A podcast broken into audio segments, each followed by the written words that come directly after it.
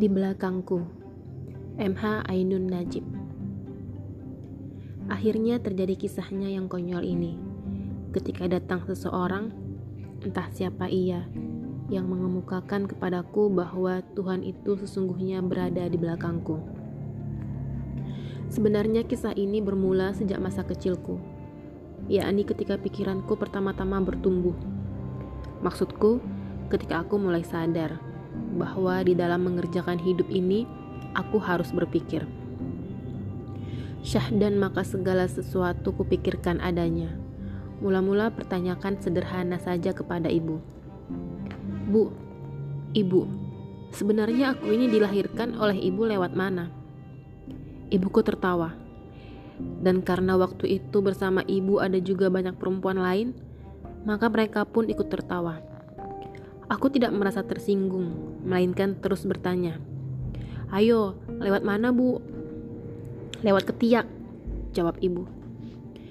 Aku lantas meraih tangan ibu dan memegang ketiaknya. Tetapi jelas kulihat tidak ada lubang di ketiak itu yang memungkinkan aku lewat padanya. Ah, bagaimana mungkin, Bu? Ketiak ibu tidak berlubang. Ibu dan para perempuan itu makin tertawa. Kini malah terbahak-bahak. Aku merasa kecut dan penasaran. Aku tak mau mundur. Setiap kali ada kesempatan, aku terus menanyakan hal itu kepada ibu. Tetapi satu kali pun tak pernah aku memperoleh jawaban yang memuaskan pikiranku. Bahkan secara tak disengaja, akhirnya ini merupakan catatan pertama dalam pikiran hidupku tentang sesuatu yang gamblang, tetapi tak kudapat jawabannya yang pasti. Bersangkut paut dengan ibu pula, beberapa waktu kemudian aku memprotes suatu keadaan yang tidak bisa ku mengerti. Sepanjang pengetahuanku, ibuku tidak pernah beromong-omong dengan kakek, suami nenek. Mereka seperti orang tidak kenal dan seperti saling menganggap tidak ada. Suasana ini jelas tidak sedap bagi perasaanku dan merupakan pertanyaan berat bagi pikiranku. Padahal mereka sama-sama sayang padaku. Ibu rajin mengajariku mengaji, membaca, bersopan santun, dan aku setiap hari selalu diberinya pengertian-pengertian. Sedangkan kakekku tak kalah sayang padaku. Jika bangun tidur di pagi hari, aku hanya mau berhenti menangis kalau kakek yang menggendongku dari tempat tidur. Kemudian beliau kusuruh memberangkang dan aku naik di atas punggungnya. Kemudian aku hanya sudi dimandikan oleh beliau. Kakek sangat sayang kepadaku. Beliau rajin memberikan jajan dan membuatkan barang kerajinan untuk P R sekolah. Beliau selalu sabar kalau kopi di cangkirnya ku habiskan dan telur makannya ku rampok. Beliau mengajariku bermain remi, mencurikanku sebatang tebu di kebun tanaman tebu, mengajakku nonton bioskop dan mengajariku bermain sepak bola. Banyak sekali jasa-jasanya terhadap kepuasan perasaanku. Sekali-sekali aku membalas jasa itu ketika kakek memintaku untuk memijatinya dengan cara berjalan di atas tubuhnya dan bahkan kepalanya. Aku tidak bisa mengerti kenapa kedua orang yang sama-sama menyayangiku ini tidak saling berteguran. Apalagi ibu pernah menegurku ketika aku tak mau bertegur sapa dengan seorang kawan bermainku sesudah kami berkelahi di sungai ujung desa. Pikiranku sama sekali tidak bisa membenarkan kenyataan itu. Tapi beberapa tahun kemudian aku bisa membereskan kedua pertanyaan itu ketika aku tahu dari lubang mana sebenarnya kelahiranku dilewatkan. Dan ketika oleh ibu aku diberitahu bahwa kakekku itu sesungguhnya seorang perampok. Katanya kakek tak ada hubungan darah dengan ibu, jadi juga dengan aku. Kakek adalah suami nenek sesudah nenek bercerai dengan kakekku yang sebenarnya. Tetapi kakek amat sayang padaku, kataku. Jawab ibu. Tetapi bapak kok bersikap biasa sama kakek? Bapakmu hanya lamis. Aku mengerti, tetapi tetap ada sesuatu yang mengganjal di perasaanku. Cintaku ternyata kemudian tidak luntur terhadap kakek maupun ibu. Bahkan ketika akhirnya kakek meninggal diserang tetanus, aku merasa kehilangan, sedih dan sedikit menangis. Aku akhirnya mulai sadar bahwa ada di dalam kehidupan ini sesuatu yang bisa dimengerti oleh pikiran, tetapi tidak menjawab seluruh ganjalan kegelisahan dalam diriku. Akan tetapi terus terang, aku lantas bingung. Dengan apa hidup ini dijawab, jika pikiranku tidak mutlak menjamin? Sedangkan tiada lain, di dunia ini aku inginkan sesuatu yang konkret. Rasa bingungku itu makin mantap ketika di sekolah. Pada suatu hari, aku bertanya kepada bapak guru. Bapak mengatakan, Tuhan itu tak, tak mungkin lebih dari satu. Bapak ibaratkan dengan kapal. Kapal nahkodanya lebih dari satu, maka akan perang, dan kapal tak tentu arah. Bahkan akhirnya hancur. Sementara itu Bapak mengatakan juga bahwa Tuhan itu maha bisa. Ini amat bertentangan. Kalau dua nahkoda memang akan berperang, tapi kalau Tuhan, karena ia maha bisa, maka pasti bisa dibereskan. Di samping itu, kenapa Bapak bilang Tuhan tak mungkin lebih dari satu? Padahal Tuhan itu serba mungkin. Ia bahkan bisa sejuta atau bisa tidak ada sama sekali. Bapak guruku tegang, juga kawan-kawanku sekelas. Sekarang aku bertanya, Pak Guru, kalau memang Tuhan itu maha bisa, maka apakah ia bisa menciptakan satu Tuhan lagi yang segala sesuatunya persis dengan dia? Pak guruku makin tegang. Tajam-tajam aku memandang pusat matanya. Akhirnya ia bergerak, berjalan menuju tempat dudukku. Setelah sampai, ternyata aku tidak memperoleh jawaban apa-apa. Ia hanya mengelus-elus rambutku. Kebingunganku makin lengkap, tapi tidak ada jawabannya. Itu menumbuhkan perasaan lain dalam diriku. Aku merasa menang, menang kepada Pak Guru, tetapi juga seakan-akan menang atas Tuhan. Di sekolah tingkat lebih lanjut, aku juga bertanya.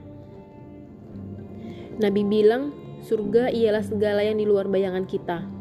Artinya, kalau kita membayangkan sesuatu tentang surga, maka ia pasti bukan surga. Pak Guru, jadi kalau begitu Tuhan lebih lagi dong. Ia pasti berada jauh di luar yang bisa kita bayangkan.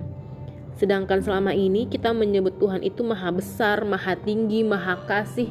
Bahkan ada keadaan di mana Tuhan marah atau murka. Yang ingin saya tanyakan, bagaimana Tuhan yang jauh berada di luar bayangan kita itu bisa kita sebut dengan sekian banyak kata? Benarkah Tuhan itu maha besar? Sifat maha besar itu sedikitnya bisa kita sentuh.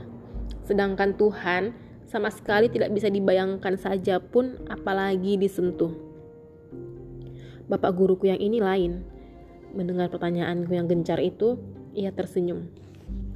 Begini anakku, katanya. Perasaanku menggelegak dan pikiranku membatu. Kita memang harus menyebut Tuhan dengan kata-kata, karena untuk beromong-omong tentang Tuhan antara kita, kita harus memakai kata-kata. Tetapi itu tidak benar, Pak, sebab Tuhan yang sesungguhnya tidak seperti yang kita sebut itu, bantahku. Itulah keterbatasan kita sebagai manusia, dan keterbatasan itu harus kita akui sebagai kenyataan yang memang selalu menempel pada kita. Segala sebutan tentang Tuhan itu sekadar untuk membahasakannya, sedang Tuhan yang sesungguhnya di luar itu. Apakah itu tidak menjebak kita? Ya, ia mungkin menjebak pikiran kita, karena pikiran manusia sangat nisbi dan terbatas, tetapi iman kita tidak akan dijebaknya. Tetapi bagaimana iman bisa dibangun tanpa kemantapan pikiran kita? Karena pikiran manusia sangat nisbi dan terbatas, tetapi iman kita tidak akan dijebaknya. Tetapi bagaimana iman bisa dibangun tanpa kemantapan pikiran? Iman berada jauh di atas onggokan pikiran, anakku. Tetapi apa yang kita imani harus konkret, Pak. Benar. Dan pikiran kita tidak mampu menggenggam sesuatu yang paling konkret, yakni Tuhan itu sendiri. Aku terdiam, tapi jauh dari puas. Yang paling tak dipuaskan oleh pikiranku ialah kecenderungan menggampangkan Tuhan yang kurasakan dari kalimat-kalimat itu. Pantas sekarang ini banyak orang ingin jadi malaikat dan sangat gampang membuat aturan-aturan dan hukum-hukum seolah-olah mulutnya adalah mulut Tuhan. Persoalannya bukan karena aku malas mentaati aturan-aturan itu, melainkan terus terang pikiranku sesungguhnya menginginkan Kalau memang Tuhan tak bisa digenggam, ya tak usah bertuhan saja. Percuma Tuhan kita kobar-kobarkan dalam kotak pengertian yang kita buat sendiri. Kita pakai sebagai karcis untuk membeli penipuan-penipuan dan pengkhianatan. Bagi pikiran, Tuhan harus tertangkap sebagai sesuatu yang nyata. Jadi kebingunganku itu akhirnya memuncak ketika ada guru lain yang berfilsafat. Tuhan itu berada di mana-mana, sekaligus tak berada di mana-mana. Ini jelas lawakan konyol untuk pikiran yang sehat. Jadi Tuhan duduk di atas kursi sekaligus tidak duduk di atas kursi. Apakah Tuhan juga direbus bersama tiga butir telur di dalam tungku di atas kompor? Sekaligus ia juga nangkring di atas ranting pohon. Aku naik pitam. Tiba-tiba aku gebrak meja di depanku. Jadi sebenarnya Tuhan itu di mana? Tidak di mana-mana, jawab guruku. Tidak di mana-mana bagaimana? Katanya di mana-mana. Ya, memang di mana-mana. Juga di sini, di kolong bangku ini. Guruku sekarang tegang. Kawan-kawanku ada yang berdiri. Ya, ia berada di mana saja. Juga di jepitan kakiku ini. Anakku, kau telah tidak berlaku sopan kepada yang melahirkan dan menguasaimu. Tuhan tidak butuh basa-basi seperti kekonyolan kita. Ternyata aku berteriak keras. Di pintu kelas muncul kawan-kawan dari kelas lain. Sebentar kemudian sekeliling menjadi penuh penonton. Suasana ini mengambangkan perasaanku. Aku menggelegak. Aku merasa akan berperang tanding melawan ribuan prajurit. Anakku, kepada manusia saja pun kita mesti sopan, apalagi kepada Tuhan.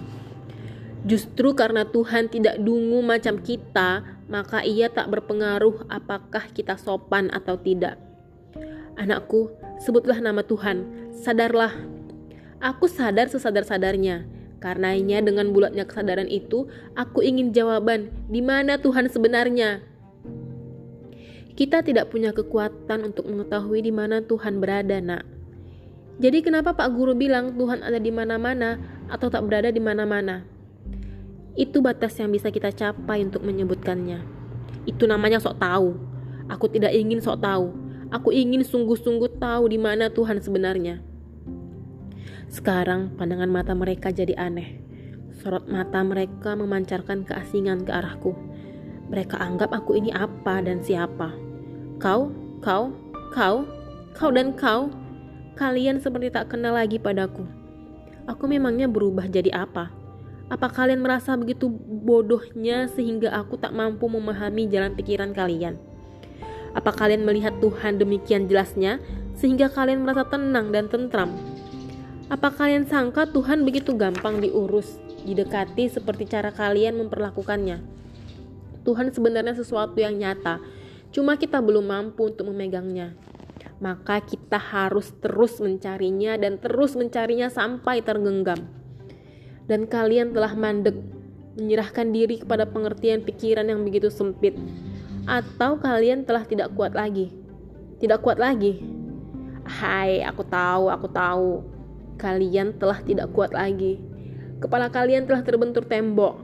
Dan kalian menjadi gila karenanya. Menjadi gila, gila. Mungkin aku telah melakukan sesuatu yang tak ku mengerti sendiri. Tiba-tiba aku dipegangi beramai-ramai. Aku dituntun dibawa ke kantor guru. Mata-mata mereka yang menatapku sungguh sorot cahaya orang gila. Tetapi aku merasa begini letih. Sampai di kantor, aku terhempas di kursi. Aku memejamkan mata.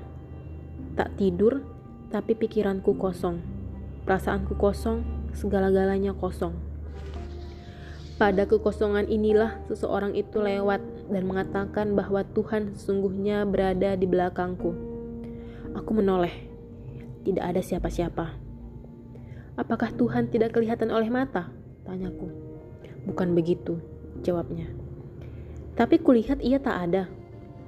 Kau harus melihat ke belakang, karena ia ada di belakangmu. Aku menoleh lagi ke belakang. Itu bukan melihat ke belakang. Sana kan depan, kataku sambil menunjuk ke arah depan tubuhku.